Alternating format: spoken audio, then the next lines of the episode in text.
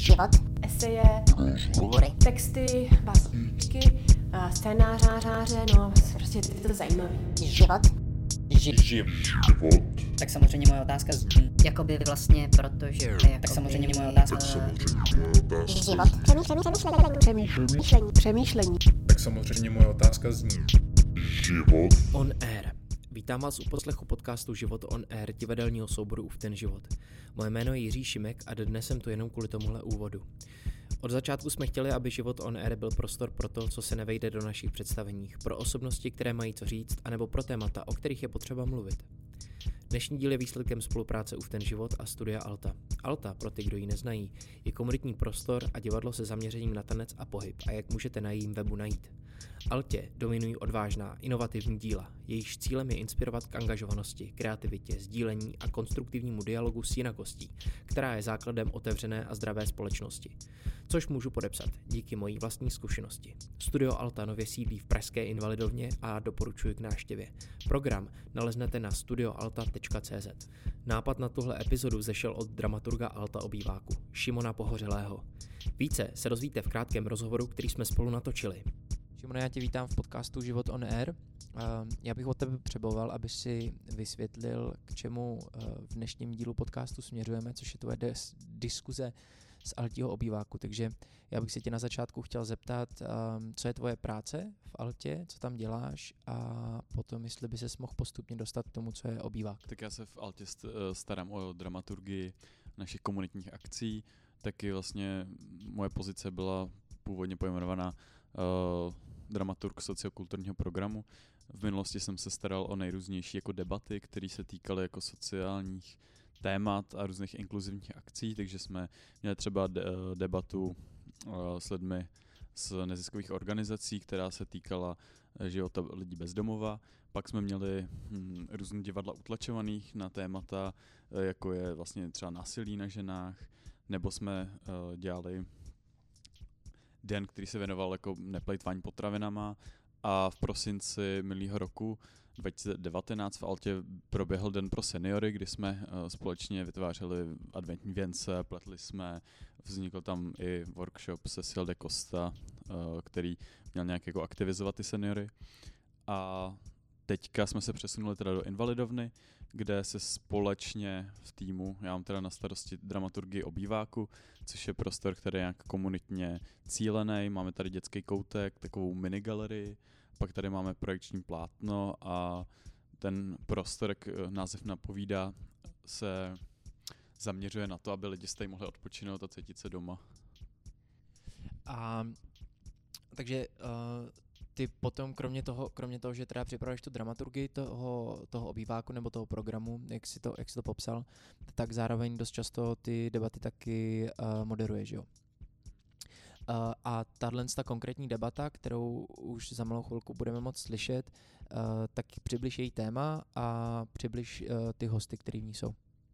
Jo, debat, debata, eh, její název teda, nebo tématem je, eh, jsou protesty v Německu a v České republice za ochranu životního prostředí. Eh, Vzniklo to vlastně na poput Česko-německého fondu budoucnosti, eh, jehož eh, téma je budoucnost je teď a bavíme se, to téma nějaký, který se týká životního prostředí a Alta se do toho zapojila nejenom v rámci těch debat, bude tady i projekce, ale bude jako cíl nebo naše nějaká vize je mít tu ekologickou udržitelnou uh, stage, kde se budou prezentovat naše projekty. A tady ten, ta debata, která proběhne uh, za chvíli v Altě, tak uh, je součástí této projektu. Hele, a ještě než pustíme samotnou debatu, řekni mi nějaký tvůj trochu background, vlastně, co jsi studoval za školu a uh, proč se jako věnuješ těmhle těm tématům, ať už teda těm sociálním, komunitním, anebo třeba i tomu ekologickému tématu. Tak já jsem vystudoval fakultu humanitních studií, uh, čtyři a půl roku jsem vlastně studoval bakaláře, uh, mě tam zaujala antropologie, když jsou tam vlastně další obory, je to zaměřený na ty humanitní studia, sociál, sociologie, historie, psychologie, ekonomie. Je toho vlastně hodně. Mě ta antropologie zajímá, protože se zajímá, protože se zaměřuje na jednotlivce a na vlastně lidi, kteří nejsou normálně třeba vidět nebo slyšet. A není to nějaký jako elitářský vlastně obor. A díky tomu uh, jsem se začal zajímat i o dokumentární film, který mě hodně jako baví a rád uh, se v tom jak uh, angažuji a vytvářím tady ten prostor pro debaty v rámci kina v obýváku. A to mě dovedlo i k tomu, že jsem vlastně tady se začal dělat různé debaty mimo jako kino, ale zaměřený na právě inkluzivní a sociální témata a na nějaký palčivý témata, ale i na témata, které jsou nějak opomíjený jako v té společnosti nebo v tom veřejném prostoru, nejsou úplně pokrytý. Co by si třeba rád, um, aby mm, tenhle ten hm, program, nebo třeba konec konců i ta diskuze, kterou za chvilku uslyšíme, um, jako způsobila těm posluchačům nebo potom v budoucnosti divákům, až na to budou moci živě? No já jsem tady, tady zrovna tou debatou, která bude, uh, kterou za chvíli uslyšíme, tak tam mě vlastně zajímalo zprostředkování nějakých za prvý jako zkušeností, za druhý jsem chtěl k emocionální rovině těch protestů a k emocionálnímu prožitku přímý akce, protože nedávno jsem byl na přednášce Arneho Springoruma, který, který je v tom Extinction Rebellion a ta přednáška měla vlastně přiblížit tu občanskou neposlušnost a možnosti, co dělat jako s tou klimatickou krizí, tak tam jsem potkal Arneho poprvé a vlastně jsem si říkal, že bych se taky chtěl nějak do toho zapojit. A přišla mi tam vlastně hodně důležitá nějaká ta emocionální rovina toho, že ty jsi v tom protestu a můžu tě zatknout a vlastně pro mě je to docela jako, že jsem z toho nervózní a ne, jako ne, vlastně nekom, dostanu se nějaký diskomfortní situace, tak uh, to mě přišlo hodně zajímavý. A proto jsem chtěl udělat tu debatu tady, aby, aby oni ty, host, ty, ty hosti, kteří přijdou, mohli taky zprostředkovat, jaký to je se nechat třeba zatknout a jaký to je takhle vystavit jako své tělo. A něco se s tím pokoušet měnit, protože mám pocit vlastně, nebo to cítím teďka hodně uh, už jako palčivý, že je potřeba něco dělat. No. Super, tak jo, já jsem rád, že si to skončil tělem, protože tělo je fakt důležitý, tak uh, to je asi všechno na úvod tohohle um, podcastu. Já bych jenom chtěl doplnit to, že uh, Šimona v budoucnosti uslyšíte ještě víckrát, protože budeme zaznamenávat jeho debaty právě z Altiho obýváku a čas od času prostě tady na podcastu, kromě přemýšlení a mých rozhovorů s lidma, uslyšíte taky Šimona a jeho hosty. Tak to je všechno. Ahoj, já jsem Šimon Pohořelý a vítám vás tady z Invalidovny a z Alty. A teď se nacházíme v obýváku, je to vlastně prostor, který je tady vyhrazený na naše komunitní akce. Děláme tady kino v obýváku, který je projekt, kdy tady se můžete, můžete vidět dokumenty z Česka nebo Slovenska a podebatovat tady s tvůrci nebo tvůrkyněmi těchto filmů.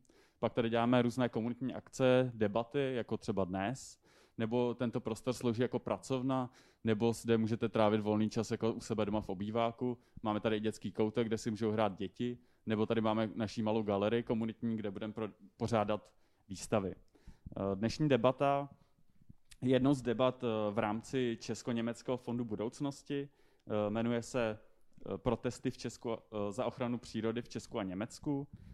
Téma roku 2020 Česko-Německého fondu budoucnosti je Budoucnost je teď a pod titulem je Jednejme udržitelně. My jsme se rozhodli udělat několik debat, tato debata je jedna eh, z, z, těch, z této série a jelikož eh, začala vlastně, eh, nastala ta pandemie koronaviru, tak jsme se rozhodli z debaty udělat podcast, který jsme se rozhodli zároveň streamovat tady z Alty, abyste si mohli prohlídnout, jak to tady vypadá a mohli jste s náma taky navázat kontakt skrz sociální sítě. Podcast, až který vyjde v pondělí, můžete najít na stránce životonair.cz nebo na dalších podcastových platformách, jako Spotify nebo Podbean a tak dál. Eh, já, vás, já chci tady přivítat eh, Arnošta Nováka, který je který přednáší vlastně na fakultě humanitních studií na katedře sociální a kulturní ekologie, tak je to aktivista. Pak tady vítám Arneho Springoruma z Extinction Rebellion, je to jeden z zakladajících členů a bývalý mluvčí a taky podnikatel. Eh, a posledního, koho tu vítám, je Petr Zevlak Vrabec, který je taky aktivista a je to taky fotograf a v minulém roce získal eh, cenu v Czech Press Photo za kategori- v kategorii reportáž eh, z ND Gelände v Německu.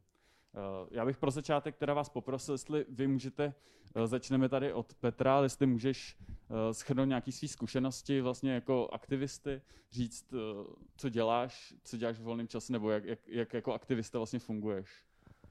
Tak uh, můj aktivismus spočívá v tom, že fotím všechny demonstrace a, a přímé akce, a spolupracuji hodně právě uh, například s limita, Limity jsme my, Fridays for Future, Greenpeace, Hnutí Duha. Teďka nově jsem začal spolupracovat i s Milion chvilek například. Mm-hmm. A ten můj aktivismus spočívá v tom, že uh, dávám do světa ty fotky z těch akcí, protože i když proběhne sebe lepší akce, pokud se nedostane ven do veřejnosti, tak jako by nebyla. Zažil jsem přes jednu akci, kdy jsem nedojel do Ostravy a byla to skvělá akce, jaká blokáda nácků a bohužel tam nebyl nikdo, kdo by to nafotil, takže se o tom nikdo moc nedozvěděl a ta akce mm-hmm. jako by neproběhla. Takže to je ten můj aktivismus, že ho pomáhám prostě šířit dál. A máš teda zkušenosti jak z Česka, tak z Německa? Ano, ano, ano. Jo. Je to tak. Super, dál tady vítám Arneho. Uh, Arne, ty nám můžeš taky popsat vlastně, kdy jsi začal s aktivismem a jak se angažuješ? Můžu nejdřív potvrdit, že opravdu Petr dělá skvělé jako akční fotky jako z různých akcí jako v klimahnutí. Děkuji, Petře. Um, já jsem vlastně docela mladý aktivista. Um, já řeším ty tématy asi už celý život, ale um, že bych opravdu šel z kůže na trh, tak to je od um, listopadu uh, 2018, zhruba když se v Anglii rodilo Extinction Rebellion, tak během pár týdnů jsem o tom slyšel a jsem se přidal a pak jsem tady byl jeden z těch, který založil to hnutí v Čes- Česko. Mm-hmm, děkuju. Uh, Arnoš, to taky bych tě poprosil, jestli můžeš říct své zkušenosti, protože ty už se angažuješ asi docela dlouho v tom uh, vlastně protestní hnutí. No, abych úplně nemluvil o protestním hnutí, mm. protože protesty říkají jenom ne. Já jsem se snažil vždycky angažovat v něčem, co říkalo i na něco ano. A já jsem začal být aktivní jako teenager v nějakých 17 letech v roce 90 v anarchistickém prostředí a nějak jsem se v tom prostředí vlastně pohybuju až vlastně do současnosti.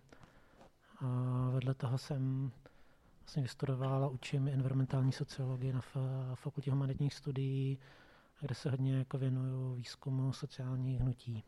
Uh-huh. Uh, já bych tě možná poprosil, jestli bys ještě vysvětlil třeba pojmy, co je to přímá akce, občanská neposlušnost. Jestli můžeš ještě říct vlastně, že to podle mě tady dost ještě padne, tak jestli můžeš říct, co to je? Ty jsi říkal, že na to mám hodinu, jo? Nebo? Máme hodinu času, tak, uh, ale aby, jako když s těma pojmama, myslím, budeme ještě nějak operovat, tak by bylo fajn si říct na začátku něco k tomu. No, že obecně se považuje přímá akce eh, za, za nějakou jako blokádu nebo nějakou akci, která je hustá, nelegální a podobně. Eh, jako normálně se v rámci sociologie nebo obecně definuje přímá akce nějaký, nějaký nesprostředkovaný jednání, to znamená, že člověk eh, vezme věci do svých rukou a nějakým způsobem se snaží problém sám vyřešit. To znamená, že přímý akce nutně nemusí být jenom protestní, to znamená nějaká blokáda dálnice dolů nebo nějaký továrny, která znečišťuje, ale přímá akce může být, když prostě lidi založí družstvo a sami začnou řešit nějaké své potřeby, ať už sociální, kulturní nebo další, takže je protestní, neprotestní přímá akce. A další takový jako zajímavý rozlišení je jako liberální a anarchistická. Hmm. Ta liberální je spíš, kdy se ta přímá akce, například nějaká blokáda, využívá jako instrumentální nástroj k dosažení nějaký, nějaký změny. To často používají třeba Greenpeace, kdy udělají nějakou blokádu, aby na ten problém upozornili, přitáhli k tomu pozornost a donutili třeba politiky k nějakému jednání. Anarchistická přímá akce, tam nejde o tu instrumentalitu, ale jde tady to nějaký preferovaný způsob jednání, to znamená, jde tam i o to, jak je ta akce eh, jako organizovaná, aby možná lidi měli možnost se zapojit, aby tam byla zachována nějaká rovnost a podobně a tak dále, takže není tam ta instrumentalizace toho, toho jednání. Eh, roz, rozdíl od té občanské neposlušnosti je, že občanská neposlušnost má jako ten eh, občanská neposlušnost součást nějaký té liberální demokracie, kdy lidi vědomě přestupují nějaký pravidla, předpisy nebo zákony. A ten hlavní rozdíl je v tom, že v případě té občanské neposlušnosti lidi za to nějakým způsobem přejímají zodpovědnost, to znamená, nechají se zadržet, vystaví se tomu stíhání, vlastně přejímají nějakým způsobem tu odpovědnost. A, a vlastně možná si k tomu dostaneme, ale jsou třeba akce Endegelenden ale my ty jsme my, kdy vlastně dochází k nějakému mixu vlastně ty občanské neposlušnosti, ale vlastně lidi nějakým způsobem jako ne úplně přejímají tu odpovědnost ve smyslu, že se stě, snaží stížit těm orgánům represivním, třeba svoji identifikaci a podobně, takže to by úplně jako do té občanské neposlušnosti asi nespadalo. To už je, dejme tomu, nějaká spíš ta anarchistická přímá akce, ale možná se k tomu jakoby dostaneme, že se budeme bavit o konkrétních akcích. A to jenom ještě bych dodal, že ta občanská neposlušnost je vlastně součást i té liberální, liberální demokratické tradice, kdy vlastně občani nějakým způsobem eh, díky občanské neposlušnosti upozorňovali na, na nespravedlnosti, které se dějí, nebo prosazovali třeba změny nebo reformy zákonů, ať už to bylo třeba na, eh, na rasová diskriminace ve Spojených státech nebo e, jako volební právo žen a tak dále. Takže občanská neposlušnost je normální, standardní součást všech vlastně liberálních demokracií. Mm, děkuju. Eh, další moje otázka je, kterou, aby jsme se ještě mohli nějak postupně dostat k tomu, co přijde. Uh, listy ještě bys dokázal schrnout, v jakém teďka se nacházíme okamžiku uh, v rámci protestování za ochranu životního prostředí, že vlastně se nějak postupně ty hnutí a, a ty protesty jako někam posouvají, tak jestli bys dokázal nějak říct v České republice, v jakým jsme teďka okamžiku? Od těch 90. let možná, kdy tady vznikla nějaká demokracie mi dáváš hrozně těžké otázky, na které se těžce odpovídá během několika vět. Uh, já abych tady úplně nezabíhal před ten rok 89, kdy to bylo specifický a kdy prostě ten minulý autoritativní režim vlastně jako tu klasickou politickou aktivitu hodně omezoval a, a limitoval. Ale v roce po, po roce 89 tady vznikla celá řada sociálních hnutí, včetně toho environmentálního jako politického hnutí, ať už v podobě hnutí Duha, Děti země, poslaze Greenpeace, a vlastně jako ta, často se v knížkách mluví o tom, že první polovina 90. let byla fáze nějaké jako radikalizace toho hnutí, kdy se začaly používat nový repertoár jednání, hodně blokády, přímé akce, happeningy. I v tehdejší době vlastně ekologové spolu třeba s anarchistama byli jedni z mála, kteří kritizovali vlastně takovou tu transformaci k té volnotržní ekonomice, tu jako dominanci přírody, eh, vlastně vzývání toho ekonomického růstu, toho konzumu a tak dále. Eh, hlavně jako na dvou kampaních za záchranu vesnice Lipkovice a vlastně pro, v boji proti dostavbě Temelína vlastně to environmentální hnutí používalo vlastně i ty jako konfrontační způsoby jako jednání, hlavně jako blokády a podobně. Eh, v druhé polovině 90. let pak dochází k nějaký vlastně deradikalizaci, institucionalizaci toho jako environmentálního hnutí. Vlastně hodně z těch jako nevládních organizací se stávají uh, vlastně nevládní, nevládní organizace, které nějakým způsobem rezignují na, na mobilizaci na veřejnost a stávají se z nich takzvané jako transakční aktivisti, to znamená malé profesionální skupinky, které jako lobujou a vlastně tady opouštějí vlastně i ten, tu sféru nějakých tý jako sociální mobilizace, přímých akcí a vlastně rezignují na to vytvářet tady nějaký masovější hnutí, což je vlastně posílený po roce 2004 se vstupem do Evropské unie, kdy vlastně jak se dorovnávaly všechny ty standardy, tak vlastně hodně ta ochrana životního prostředí sem byla zdánlivě jako importovaná z Evropské unie, protože vlastně Evropská unie tlačila na Českou republiku, aby vlastně jako vylepšovala ty eh, řadu jako věcí.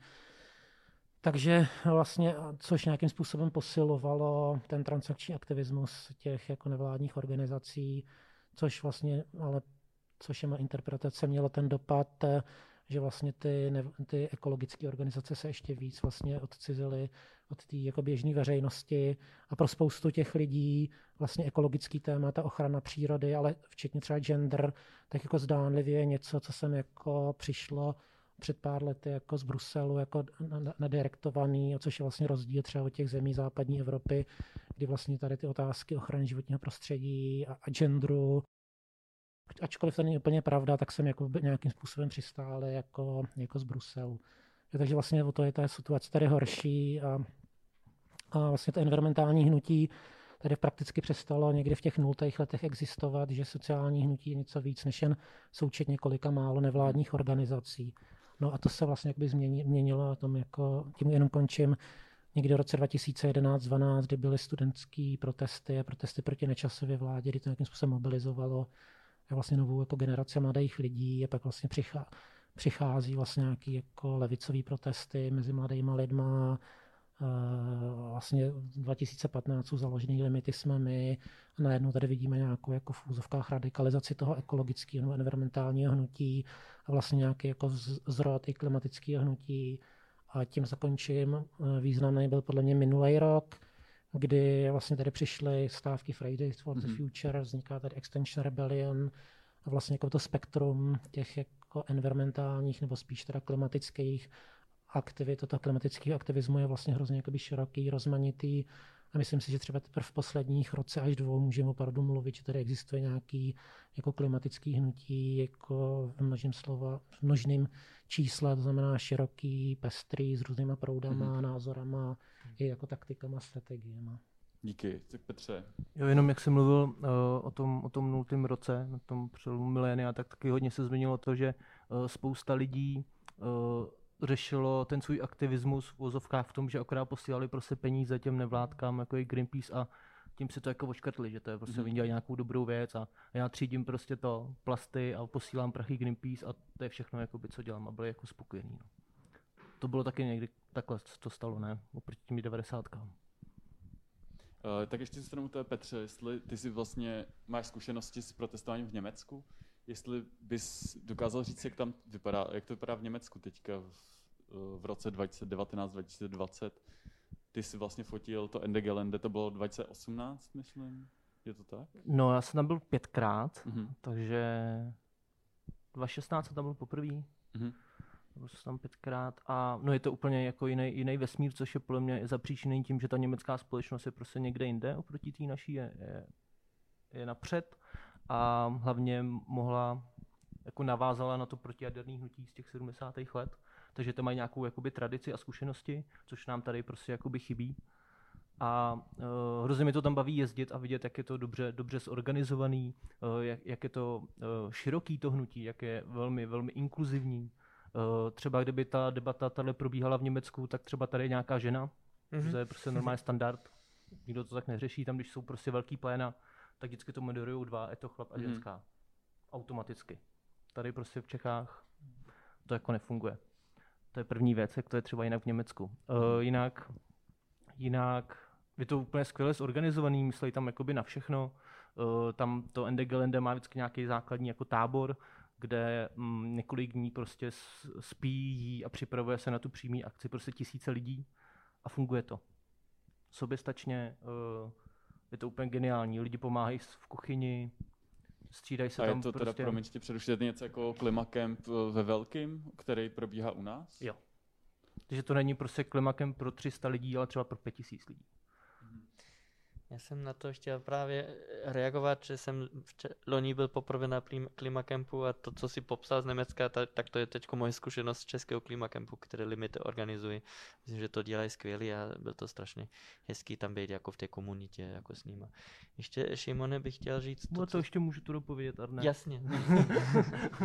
ne, ne, ne, tam, tam je uh, hrozně právě skvělý teďka na, na tom hnutí Limity jsme my, uh, který jako spolupracují s Ende Gelände i s těma jako organizátorama a předávají si jakoby zkušenosti a, a spolupracují, jakože uh, lidi z limitů prostě jezdí do Německa a i lidi jako z Ende Gelände snaží se pomáhat jako tady tomu jakoby českému klimakempu. A je to super. To předávání těch zkušeností a tak. Ještě teda, než dostane Arne slovo, uh, můžeš ještě říct třeba, jaká tam je ta atmosféra jako na těch uh, protestech nebo na tom Ende Gelände, je to něčím specifický, nebo jsi tam zažil třeba nějaký lidi, lidi jestli jsou vlastně tam třeba blízký, nebo jak to tam vypadá? Jo, jo, ta atmosféra tam je úplně, úplně jako skvělá.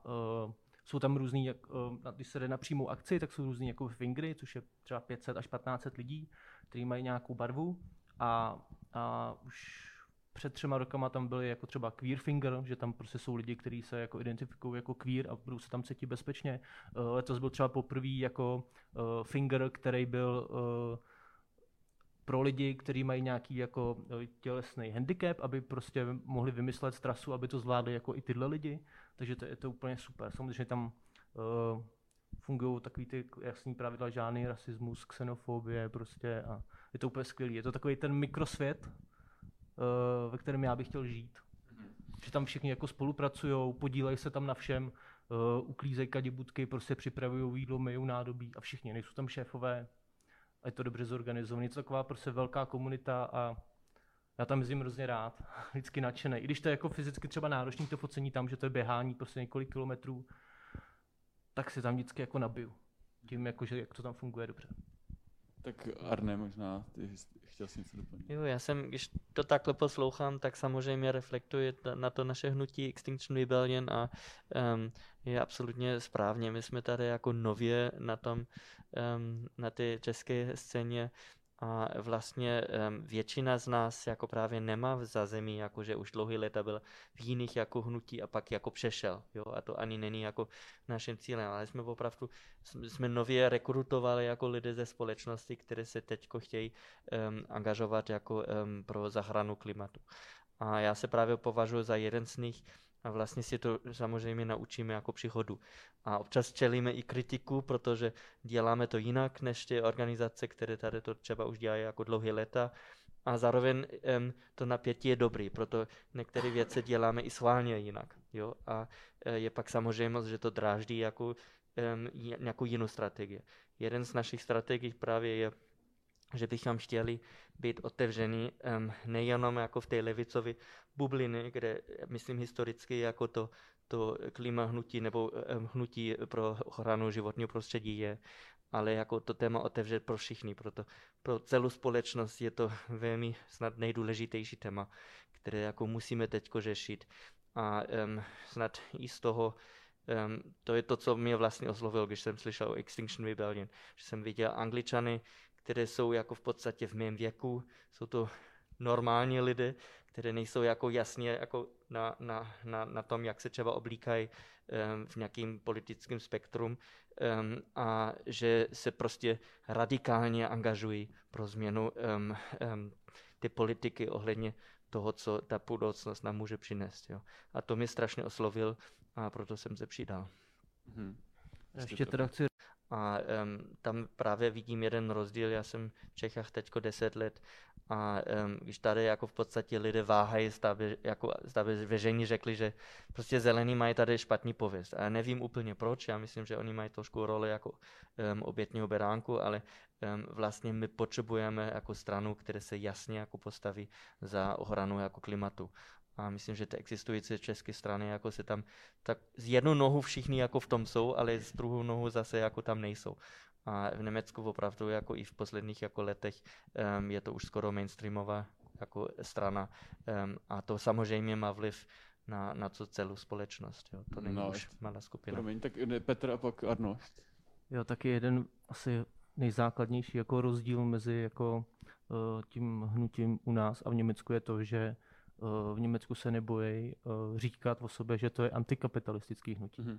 Tam prostě já, když jsem tam byl třeba na akci Fridays for Future v Aachenu, v Cáchách, tak tam prostě 15 000 studentů prostě uh, vyřvávalo antikapitalistický hesla a nikomu to nevadilo a tam jsme šli tou ulicí a tam prostě byly restaurace, eh, které tam měly nápisy, přijďte se to, studenti občerstvy, pojďte si na záchod, lidi jim tam rozdávali jídlo a zároveň tam na střeše na skotech prostě byli zakukený lidi s áčkarskýma prostě vlajkama a mávali dýmovnicama, je to tam prostě takhle jako úplně jinak. Tady třeba Fridays for Future, když tady někdo začal vyřvávat prostě antikapitalistický hesla, který prostě s tím jako souvisejí tak prostě ten člověk byl jako umlčený a že, že se to nehodí, že musíme být slušní a hodní.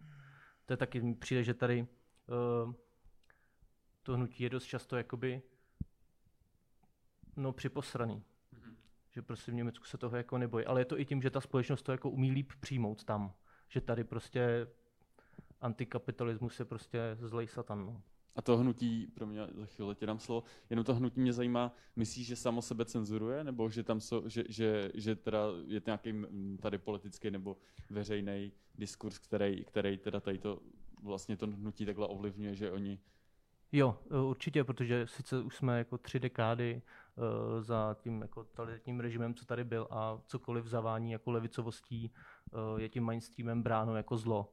To znamená, že i ty, třeba i ty Fridays, i když většina z nich jsou prostě jako levičáci, tak to jako strategicky, ze strategických důvodů to prostě nedávají úplně jakoby jasně najevo, tak jak bych podle mě jako většina z nich chtěla. Tak Arnoš, co Já mám možná jenom, dvě, já mám možná jenom dvě takové poznámky. k tomu, k té radikalitě, jak o ní mluvil tady Petr, já když jsem dělal svůj výzkum, nebo vlastně si pamatuju to environmentální hnutí od těch 90. let, tak vlastně už někdy v polovině 90. let, jako řada vlastně těch ekologických aktivistů, jak říkala, my nemůžeme jako používat eh, přímý akce, protože to vlastně lidi odradí. My nemůžeme být tak radikální, protože to vlastně lidi odradí. Až se z toho vlastně jako 20 let stává takový se sebe naplňující se proroctví. Vlastně přichází každá jako nová jako generace, která řekla, my nemůžeme být vlastně tak jako radikálně, už to znamená cokoliv, jako protože by to ty vlastně lidi odradilo. Najednou se vlastně ukazuje, že v mnoha věcech jsou ty, ty lidi někde tam jako vlastně někdy mnohem jako radikálnější jo, v některých otázkách, ať už je to třeba migrace nebo, nebo tak dále. Takže, eh, takže tím jsem chtěl upozornit na to sebe naplnící se proroctví. A proto mi přijde vlastně třeba zajímavý jako ta strategie, kterou teď zvolili právě limity jsme v posledních letech, který se vlastně snaží ten, ten způsob toho, jak se o něčem promlouvá, ale jak se něco dělá v té společnosti nějakým způsobem posouvat. Jo? Takže vlastně neustále balancují nějakým způsobem na té hraně a, a v momentě, kdy se tady objevily Extension Rebellion, tak vlastně jako limity jsme často, nebo často ty lidi z nich říkají jako teď se to vlastně stává něco mainstreamem a je potřeba tu debatu posunout dál, už je potřeba se bavit o tom, jako o těch příčinách těch klimatických změn, o těch politických, o těch jako, a nebát se vlastně té občanské neposlušnosti a, a tak dál.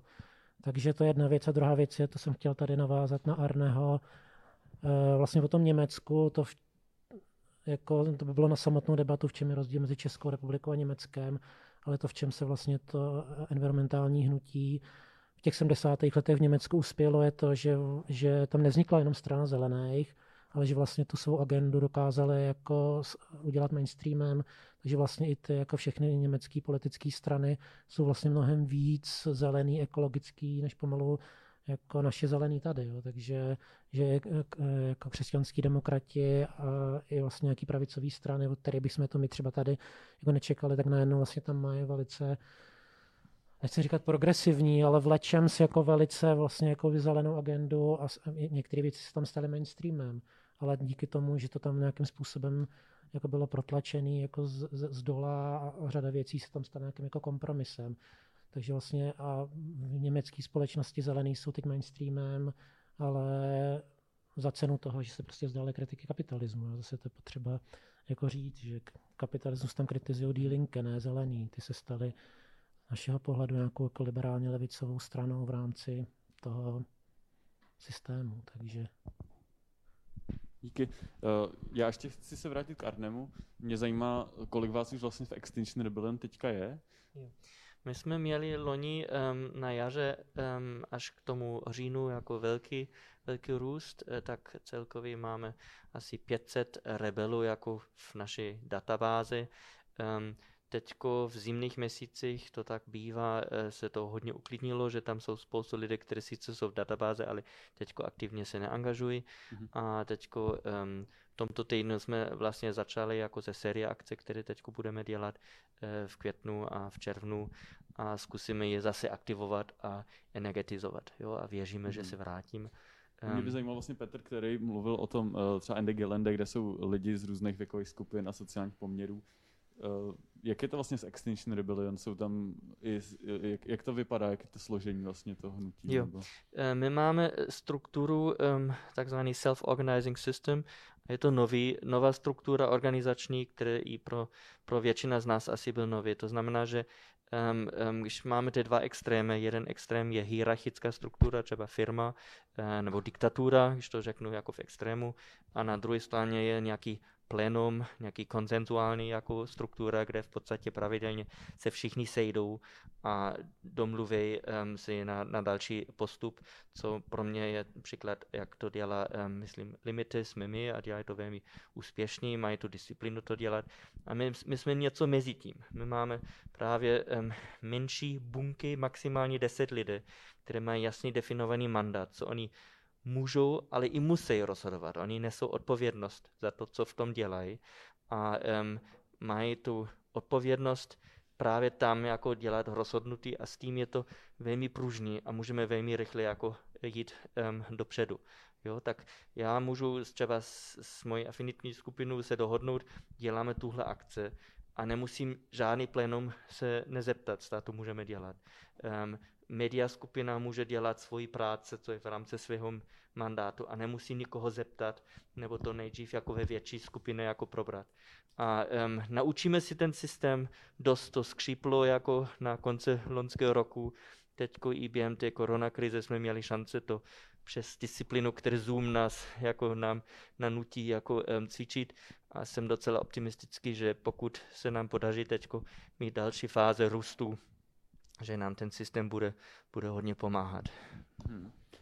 Mně přišlo ještě zajímavý, ty jsi říkal vlastně o afinitní skupině, můžeš říct, co to je? Možná jo. ne každý ví, co to je. Afinitní skupina uh, není něco, co je od Extinction Rebellion, ale obecně myslím v, um, v tom hnutí se to leta už používá. Uh, v podstatě jsou to malé autonomní skupiny, kde lidé se domluví právě mezi sebou, můžou uh, si navzájem jako podpořit třeba na těch přímých akcích, že máte 500 lidí, um, tak není možný, aby tam byl jeden velitel, který říká, teďko všichni couváme, teďko všichni jdeme dopředu, to by nešlo. Um, snad v armádě to jde, ale ne jako mezi, mezi aktivisty. A ty afinitní skupiny pak mají v podstatě vždycky, lidé v těch skupinách mají různé role a můžou jako třeba um, velmi jednoduše říct, teď chceme se dohodnout, co budeme dělat. A z těch 500 lidí třeba jako 50 lidí rychle jako jdou do jednoho kruhu, se dohodnou um, um, většinou přes nějaký signály jako body language, um, co se bude dělat. A um, pak jdou zpátky předávají tu informaci tím dalším 10 lidem v té skupině a 500 lidí během, během 3 minuty můžou být informovaní, co je další jako um, postup. My jsme ten systém používali loni na magistrále, kdy jsme um, okupovali um, před muzeem um, tu magistrálu na tu čtvrtě hodiny a bylo to celá fascinující pro mě to vidět jako v akci, že to opravdu funguje. Díky. Co by vlastně Extinction Rebellion asi v Německu? Je to tak? No v Německu je výrazně větší než um, v Čechách.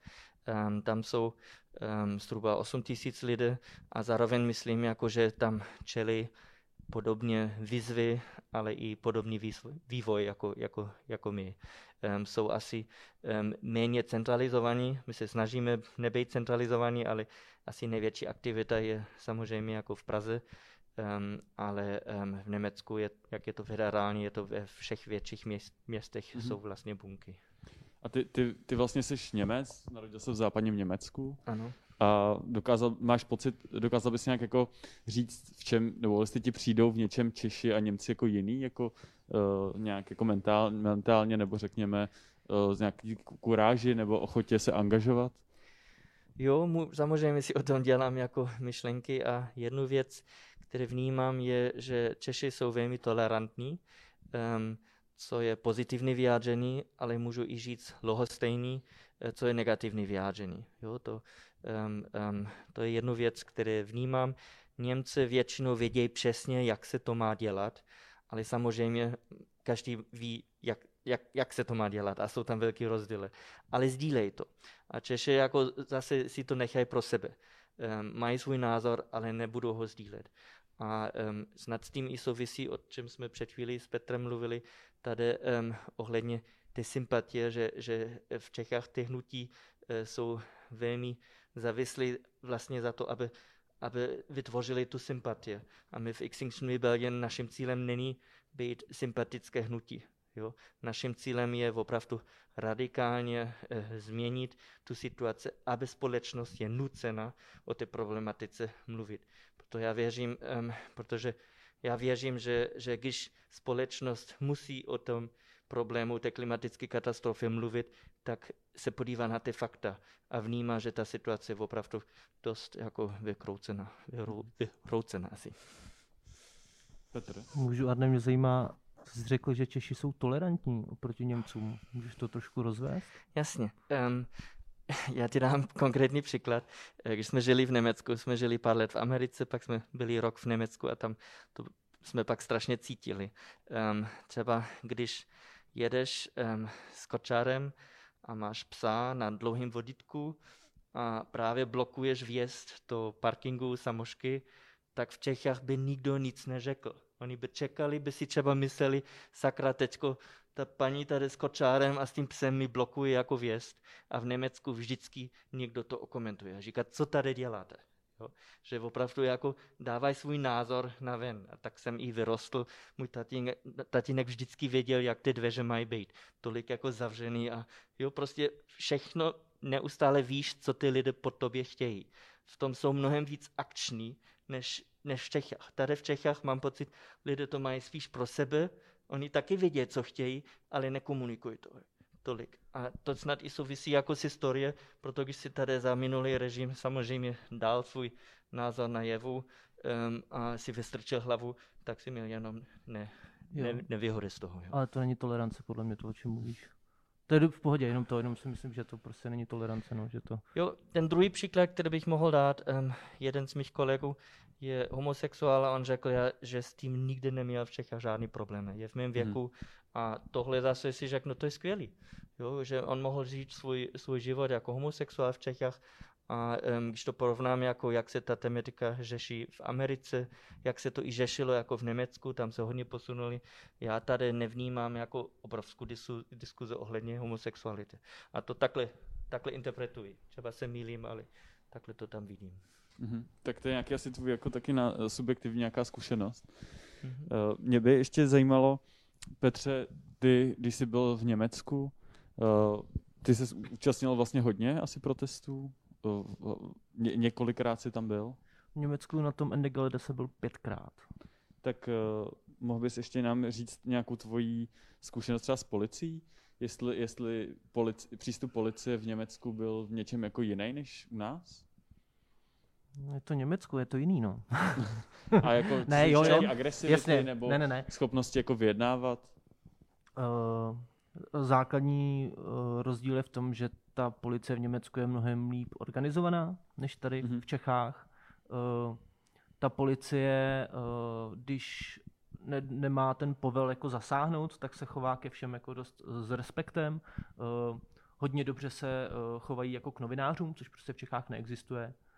Tam prostě, když přijdete za jakýmkoliv policistou, policistkou, zeptáte se, tak buď to vám to řekne sám v klidu, anebo vás pošle za, za člověkem, který to má na starosti na té akci, který mluví prostě třeba jako s médiama, co v Čechách vůbec není. Uh, samozřejmě, že když dojde na zásah, tak to je jedno, jaká to je policie, z jaký země, to prostě všichni se chovají stejně, mm-hmm. ty chvaty. Uh, taky docela zajímavý je, že v Německu i u těch uh, jednotek speciálních, nebo ty, co jako zasahují, tak, mm, tak je to zase půl na půl, jo, že tam je prostě půl žen, půl mužů. Takže na tom třeba poli s těma obuškama je prostě půlka žen, což je taky jako rozdíl oproti, mm-hmm. oproti Čechám. Uh, ještě rozdíl té policie. No, celkově no, to jednání, uh, respekt k novinářům a je to jiný svět. Já se tam paradoxně tam jako uh, jsou jako hodně jako nepříjemné situace, když se tam jako prorážejí policejní kordony mm-hmm. a já jako novinář se tam cítím naprosto bezpečně. Yeah. Ale tady prostě nějaká malá akce jako v Praze a mně se stalo, že jsem třeba dostal dozad prostě od policajta jen tak, že jsem stál. Mm-hmm. Nebo mě dokonce jako zajistili, když pochodovala, já už se ani na to jméno té pochybné osoby nespomenu, na výročí křišťálové noci prostě s starým židovským městem, tak byly, prostě byla blokáda, která úplně skvěle fungovala právě díky afinitním skupinám, se pobíhalo po ulici a já jsem se dostal do jednoho ketlu, kde nás asi 300 lidí prostě policie obklíčila a já jsem měl pres vestičku, pres kartu a v ní se mnou vůbec nechtěli mluvit. Mm-hmm. A pak, když jsem se legitimoval, tak jsem jim dal pas, pres kartu a nechtěl jsem, aby mi svítili kamerou do obličeje. Normálně mě sebrali, odvezli do Bartolomějský a, a pak jsem se hrozně dlouho to chodil na přestupkový, kde ty policisti lhali, Aha. A dokonce to video, kde prostě byl celý ten incident, tak jsme to nedostali. A vždycky posílali nějaký jiný, anebo to vystřihli. A ten, ved, ten člověk, co ved uh, to přestupkový řízení, tak řekl, že prostě nemá žádný zákonný páky, jak to od té policie dostat. A přitom jsme dokonce měli od toho velitele zásahu, který byl jako svědek jako první, tak máme v protokolu, uh, že to video viděl. Ale mhm. stejně jako jsme ho nedostali, takže... Takže jsi to vnímal zmanipulovaně? No, no, Bylo no, no. to. tak to klasicky odložili. A... Možná jenom Arne chtěl reagovat. Já, tak... já bych to potvrdil s tím, že jsem vyrostl um, v 70. 80. letech v západním Německu. Já znám můj vztah policie, že to jsou ty, které pomáhají a chránějí. Jo, a to mám jako prostě uvnitř. A když jsem teď v Čechách poslední deset let, to je, když já mluvím z policie, tak to je ten základ, z kterého vycházím. A vždycky mě fascinuje, jak um, moje kamarády, um, jiné lidé jako v podstatě obdivují, jak já s nima můžu mluvit. Mm-hmm. Že nemám žádný problém, jako um, já se dost často dostanu tady do styku jako z policie. A ne kvůli tomu, že já poruším zákon, to je relativně jako nově, že to dělám, ale spíš kvůli tomu, že pozoruji jejich chování a vidím, že policie v České republice velmi často myslí, že oni jsou nad pravem. Jo? že můžu si dovolit jako co chtějí. A to asi pochází ještě z té, z té minulosti, co ještě neúplně odložili, ale v tom momentě já jako občan jdu do akce a řeknu jako, vy tady ale nesmíte stát. Jo? Když tady chcete stát, tak si musíte zapnout ten maják. A vidím, jak oni strašně jsou překvapení, protože oni tohle neznají. Že nějaký občan přijde jako k ním jo? a jim řekne, um, co mají dělat. Jo?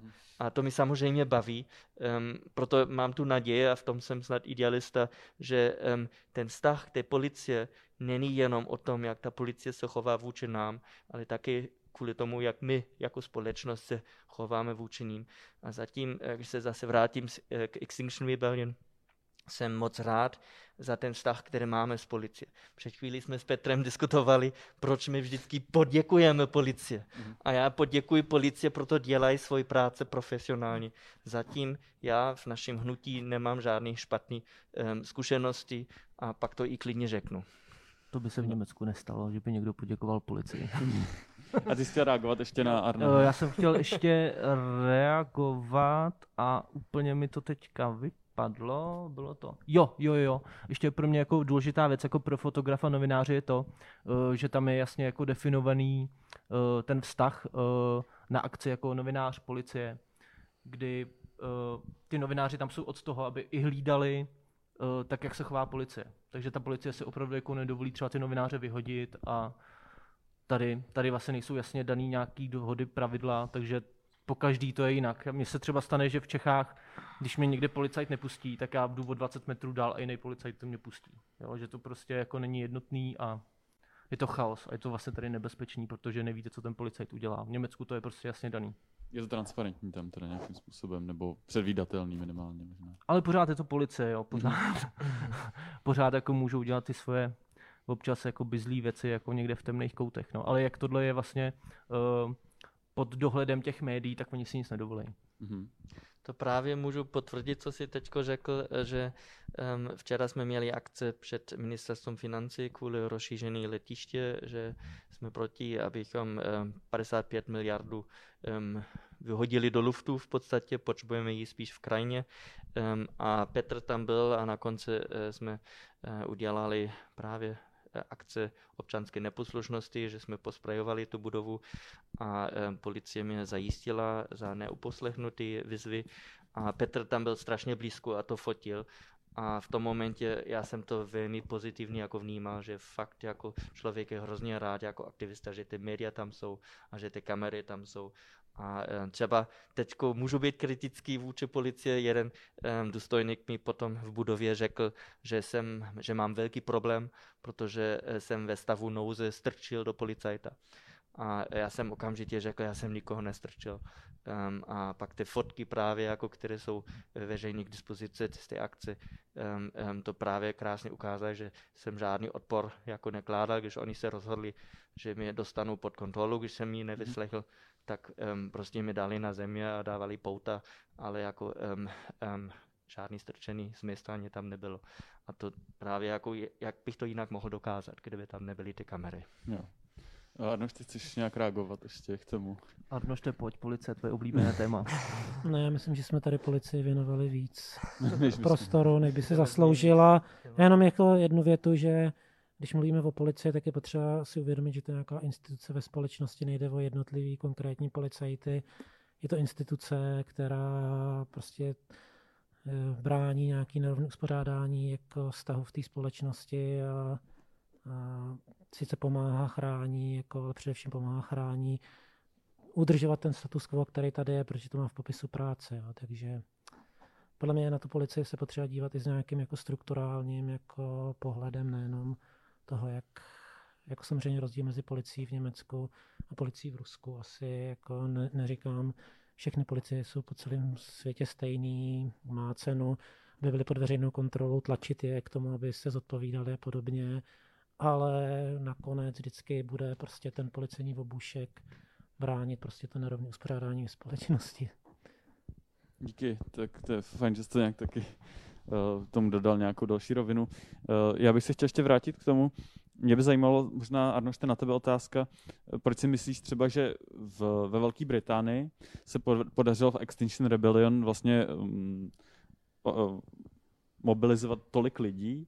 A u nás je to třeba, jak říkal Arne, možná zatím 500 lidí, kteří jsou v Extinction nějak uh, buď pasivně nebo, aktiv, nebo, nebo aktivně účastní, tak by mě zajímalo, proč si myslíš, jaký rozdíl, nebo jaký, čím to je, že vlastně v té Velké Británii pochodovalo několik tisíc lidí, kteří šli blokovat dopravu a nechali se dotknout.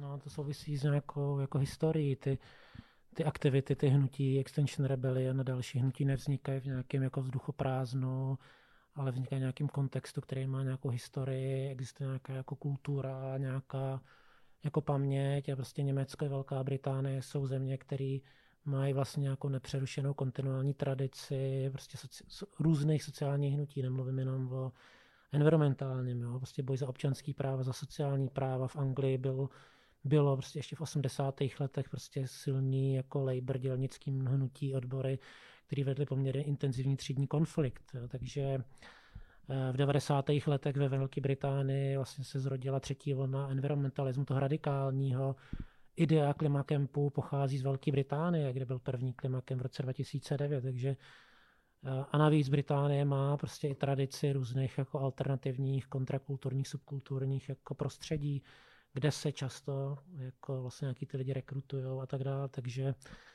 eh, a, a takže a, jako je to jiná země, jiná kultura, a vím, že to jako v Čechách je hrozně je tak jako divný se vymlouvat jako pořád na minulý režim, který hmm. jako je 30 let vodně. Já vždycky jako říkám lidem, to jo, ale tak si jako uvědomte, kdyby jsme jako to přenesli do minulého století, tak jsme v roce 48 bychom řešili Rakouskou Hersko, vymlouvali se na Rakouskou Hersko, jo, že 30 let je jako hrozně dlouhá doba, ale podle mě třeba já i na základě třeba svých výzkumů vidím, že ten vliv toho minulého režimu na nějakou tu jako politickou kulturu ve smyslu jako, jako podle mě ten minulý režim, hlavně ta jeho druhá polovina, ta éra té normalizace, měla obrovský jakoby, otisk do té české kultury. Takový to stažení se do toho soukromí, taková ta lhostejnost, která tady padla těm jako veřejným věcem, to jako vlastně podle mě se to začíná měnit až vlastně teď, když nastupuje vlastně nová generace, jako lidem, kteří jsou teď jako 20-30, nemají nějakou tu zkušenost toho minulého režimu a jsou to vlastně generace, která se vymezuje třeba vůči generaci svých rodičů, třeba i vůči mý jako generaci, já už mě už bude skoro 50, takže já jsem vlastně jaký jako v generaci zpomalu starší než lidi, mm-hmm. kteří teď jako dělají limity jsme my a, a podobný. A podle mě vidím, jako, že když to srovnám s těmi předchozími generacemi, že tady ta generace vlastně nemá takovou tu řadu takových tý jako bagáže, ty zátěže, kterou měla i ta naše jako generace, včetně ať už myslím tu politickou, takovou to jako předpojatost k jakýmkoliv jako levicovým věcem, co zavání levicí je divný a takhle, tak vlastně ta generace to až tak nemá, ale nemá i takovou tu předpojatost k tomu, jako, že se nebojí vlastně říct svůj názor, jsou vlastně kritický a tak dále. Podle mě se to promítá i do toho, jak vlastně mladí lidi volají, což jako vol, volby je úplně jiné jako jiná oblast to, ale i tam se to vlastně promítá, takže já si myslím, že asi je potřeba nějaká jako generační obměna, která vlastně jako se třese tu jako bagáž, kterou tady po nás nechala ta normalizace a kterou tady po normalizaci ten nový režim velice účelně pěstoval. Takový to jako, jako stáhnutí se do toho soukromí, pěstovat vlastně jenom jako to, to důraz na tu jako individualitu, mm-hmm. prostě ten režim 90. tady úspěšně rozvíjeli vlastně to, co tady normalizace jakoby zasela. Takže, takže, pro, no. promiň, takže si myslíš, že to, co vzniká teďka třeba Extinction Rebellion, Fridays for Future, limit, limity jsme my, že jsou nějaký třeba začátky toho, že tady to hnutí bude nějak jako líp fungovat, že se etabluje. No já si myslím, jako, tak ty hnutí tady taky jako za, není, že by úplně začínali z ničeho nic, že mm-hmm. jsou tady nějaký trochu minulý zkušenosti, jsou tady nějaké jako organizace, které se taky proměňují, hnutí duha se taky jako hnutí duha teď je něco jiného, než bylo hnutí duha před 15 lety, jo, že vlastně i, i, ty, i ty nevládní organizace procházejí nějakou vlastně vnitřní jako proměnou a jsou třeba mnohem něčem jako kritičtější, než byly tenkrát. Ale myslím si, že prostě teď tady jako vzniká jako mnohem vlastně barvitější, aktivnější, a nechci říkat občanská společnost, že takový trošku jako prázdný pojem a vlastně jako aktivnější lidi, kteří jsou nějakým způsobem víc angažovaný a potenciálně jako uh, do budoucna z toho může být, protože já si myslím, a vlastně ukazují to jako i historie z celého světa, že pokud chceme dosáhnout nějakých jako vlastně změn, tak se to neobejde bez nějaké jako angažovanosti lidí v sociálních hnutích. Mm-hmm. Máme tady nějakou institucionální rovinu, která pak to převede v nějaké možná zákony a, a, a nějaké jako změny, ale bez toho jako tlaku a té změny a protestu z dola vlastně nic takového nebude. Nebyla by 8-hodinová pracovní doba, nebylo by eh, všeobecní volební právo, nebylo by volební právo žen, neměli bychom jako rovnost před zákonem. To všechno jsou vlastně nějaké výdobytky, které se vybudovaly všechny jako minulý sociální hnutí a pokud chcem vlastně, no já nechci říkat odvrátit klimatickou katastrofu, protože já si myslím, že i když se změní klima, tak jako nějaká část, menší část té společnosti to jako přežije, ale jde o to, jako, co bude s tím jakoby zbytkem světa, pokud nechcem směřovat k nějakému jako ekologickému fašismu, kde prostě nějaká elita se přestěhuje na, na části světa, kde se dají obývat a zbytek světa nechá na pospas, tak pokud nechcem směřovat k nějakému ekologickému fašismu nebo nějaký diktatuře, tak je vlastně potřeba, aby jako lidi byli jako angažovaní a za ty svý práva nějakým způsobem jako bojovali. Takže já si myslím, že bez nějakých jako sociálních hnutí do budoucna to směřování k nějaké jako spravedlivější společnosti není možný. Mm-hmm. Máme tady posledních pár minut, tak já, já mám takovou poslední otázku na vás, která, která se týká nějaký současné uh, situace, že jak vlastně proběhla ta pandemie toho koronaviru, jestli si myslíte, že to jako něco přineslo, nebo jestli si myslíte, že začneme třeba něco dělat líp, nebo se domníváte, že teďka třeba tak, uh, ty věci týkající se životního prostředí uh, nějak utichly. Zajímalo by mě, jestli, jestli nějak vnímáte nějakou změnu nebo stagnaci, nebo jestli můžete k tomu třeba každý něco říct, začne třeba od Petra. Tak hrozně rád bych začal tady jako změnama v České republice, ale to jsem moc nezaregistroval, ale například nějaký západní města jako Kodáň a, Madrid a Barcelona udělali jako spoustu, spoustu jako věcí progresivních, který ovlivnil právě tato, tato, ten koronavirus. Což je třeba, bylo zakázání prostě vjezd, vjezd aut prostě do centra, Uh, Vídeň taky řešila to, že prostě udělali prostě pěší zóny na těch, na těch prostě bulvárech a uh, ve Španělsku, co se mi hodně líbilo, prostě vyvlastnili, znárodnili nemocnice soukromí. To mi přijde jako super. Nebo teďka vlastně v no. Čechách taky, taky teďka v Praha, že jo, tady problém s bydlením Airbnb, že jo, teďka tady nejsou turisti a teď najednou koukáme, kolik tisíc bytů prostě najednou je k dispozici pro nájmy, jo. To je taky jako další věc, která by mohla, mohla třeba jako posunout to bydlení v Praze, že, jo, že by se nějakým způsobem radikálně reduko, regulovalo prostě to Airbnb to, to je taky jako plus toho, co se jako děje, mm-hmm. nebo prázdná Praha. Bez turistů. A vnímáš ještě, že během té korona krize lidi furt, eh, nebo se zaměřili i na to životní prostředí, že, že, že to nepřebylo vlastně nějaký zájem o tuhle téma? Hmm. Hmm. Nevím moc, no. Hmm. Ale třeba je i super lítání, jo, letadla. Prostě teďka jako, jakoby nalítají a, a spousta věcí jako jde dělat bez toho. Třeba třeba ty velké konference, prostě kdy každý lítal dvakrát týdně prostě na nějakou konferenci, tak prostě nejenom se ty konference dají dělat prostě nějaký video mostama a do budoucna by to mohlo být fajn. Spousta, spousta leteckých společností zkrachovalo těch malých, což je taky fajn. To znamená, že letenky budou dražší, to znamená, že prostě se nebude tolik lítat a to je podle mě taky dobrý. Díky.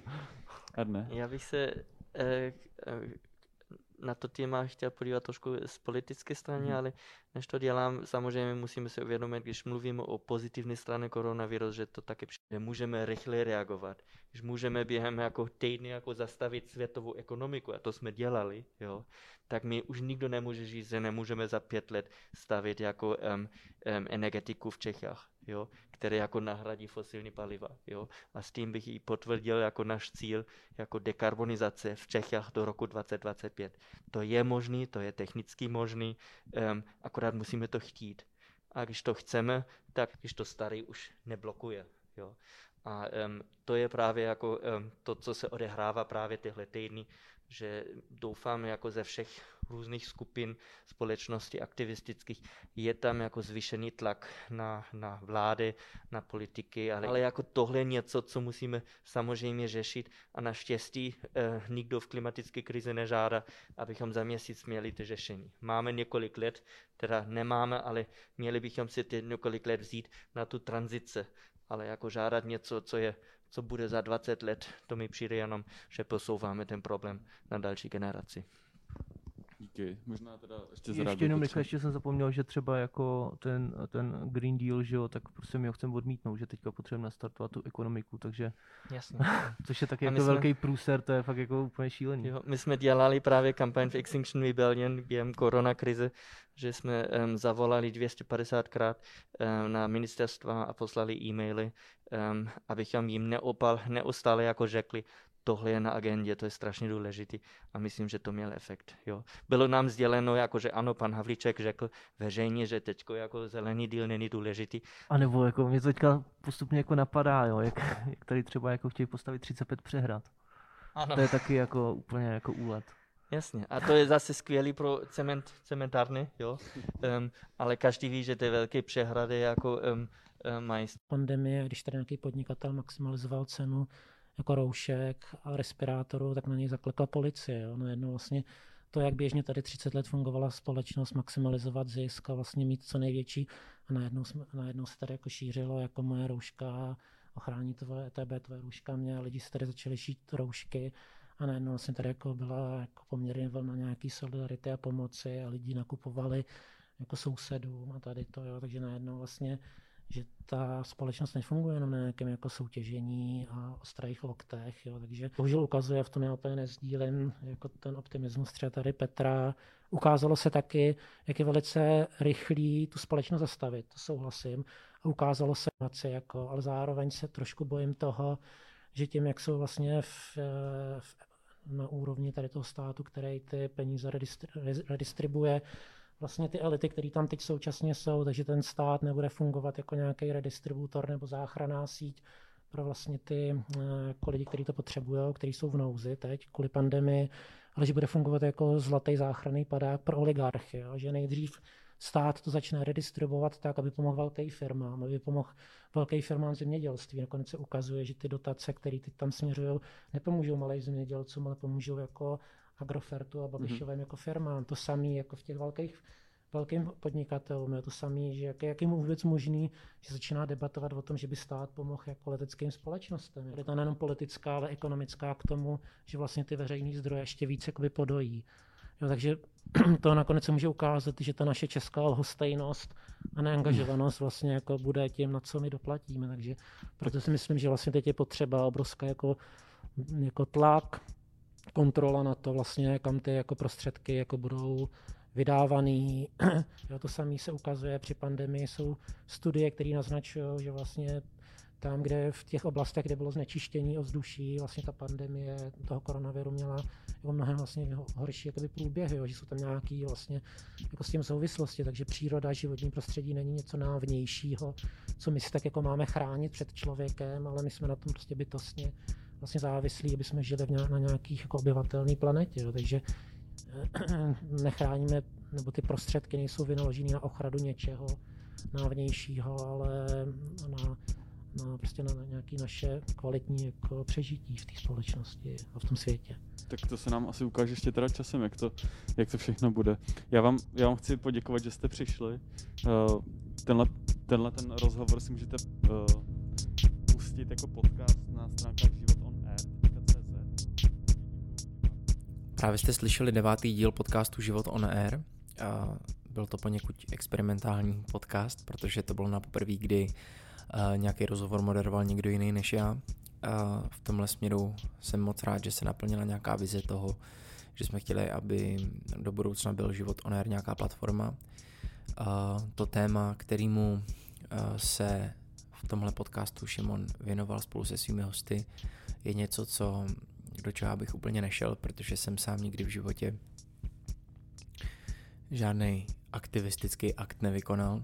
A je to nějak proto, protože mám, když jsem vlastně poslouchal tenhle ten, tenhle ten rozhovor a byl jsem u toho živého streamování a slyšel jsem to celý, tak mi vlastně došlo, že tenhle ten způsob uvažování, který pro mě reprezentovali všichni ti, kteří v tomhle podcastu byli, je pro mě něco vzdáleného a není to pro mě přirozený. Eh, z nějakého důvodu by mě nenapadlo prostě jít a stříkat prostě barvu na ministerstvo financí nebo ministerstvo místního rozvoje nebo něco podobného.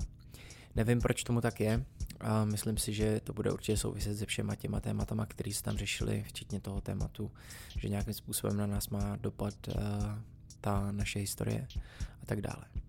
Další věc je to, a ten, ten rozhovor mi to hodně intenzivně připomenul, byl jsem hostem uh, debaty pro loutky, což je taková platforma uh, na demo v disku, kde vlastně se sejdou určitý hosti, kteří jsou vlastně anonymní a během toho, když ty hosti mluví, tak uh, místo toho, aby je diváci viděli, tak vidějí jejich avatary, jejich loutky, který vedou loutkáři a improvizují na to, co ty lidi říkají.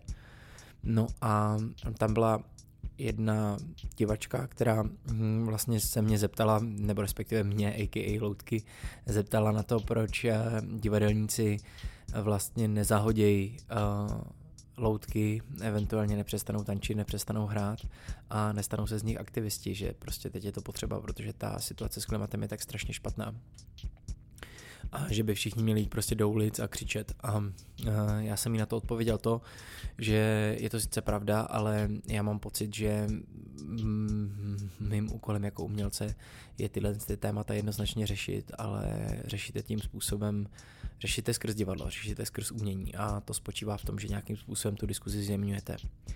Mnoho lidí na to řekne přesně, ale na to už není čas, protože je pozdě, protože klima je prostě v čudu a když s tím neuděláme něco podstatě z dne na den, tak eh, tady za chvilku vůbec nebudeme ani na umění, nebude žádný prostor. Asi je to do určitý míry pravda, já s tím nemůžu nesouhlasit, ale na druhou stranu si myslím, že za všech okolností je potřeba uh, trvat a nikdy neodmítat kultivovanou debatu. Nepřecházet k násilí a vždycky brát vašeho souputníka jako nějakého partnera a snažit se dojít k nějakému společnému koncenzu a to za všech okolností. Nikdy nepřejít prostě do nějaké agresivity, do nějaké hysterie a řešit jakýkoliv problém agresivně. Když se zamyslím nad tím, co jsem teď řekl, tak mi přijde, že to vlastně v něčem dává smysl a v něčem vůbec. A někdy mě prostě štve, že se mi z mýho pohledu zdá, že lidi někdy jsou omezený a že prostě nejsou ochotní přijmout fakt, že dělají něco špatně a že nechtějí na úkol třeba svého pohodlí udělat něco, co prospěje celku. A jediný, co můžu dělat, je to, že já se budu snažit chovat nějak zodpovědně. No a teď už si přijdu moc melodramaticky a tak mi přijde, že to je asi nejdelší závěr našeho podcastu tak uh, už nebudu dál nic říkat. Jenom na závěr řeknu to, že se můžete těšit na nějakou další debatu Šimona Pohořelýho. Tuhle chvilku ještě nevím přesně, jakou nějakým způsobem byl tenhle ten díl uh, naším testem. Uh, omlouváme se, že za několik technických glitchů na poprvé jsme streamovali dlouhou debatu. Na poprvé jsme z ní dělali podcast, takže jsme se toho spoustu naučili. A užívejte si užívejte si to, že ta opatření se pomalu uvolňují a přijďte za náma do divadla. V červnu budeme hrát 17. a 18. naší inscenaci Words of Apology. Najděte si nás na Facebooku, najděte si nás na, na našem webu www.ufofatnýživot.cz a to je asi všechno.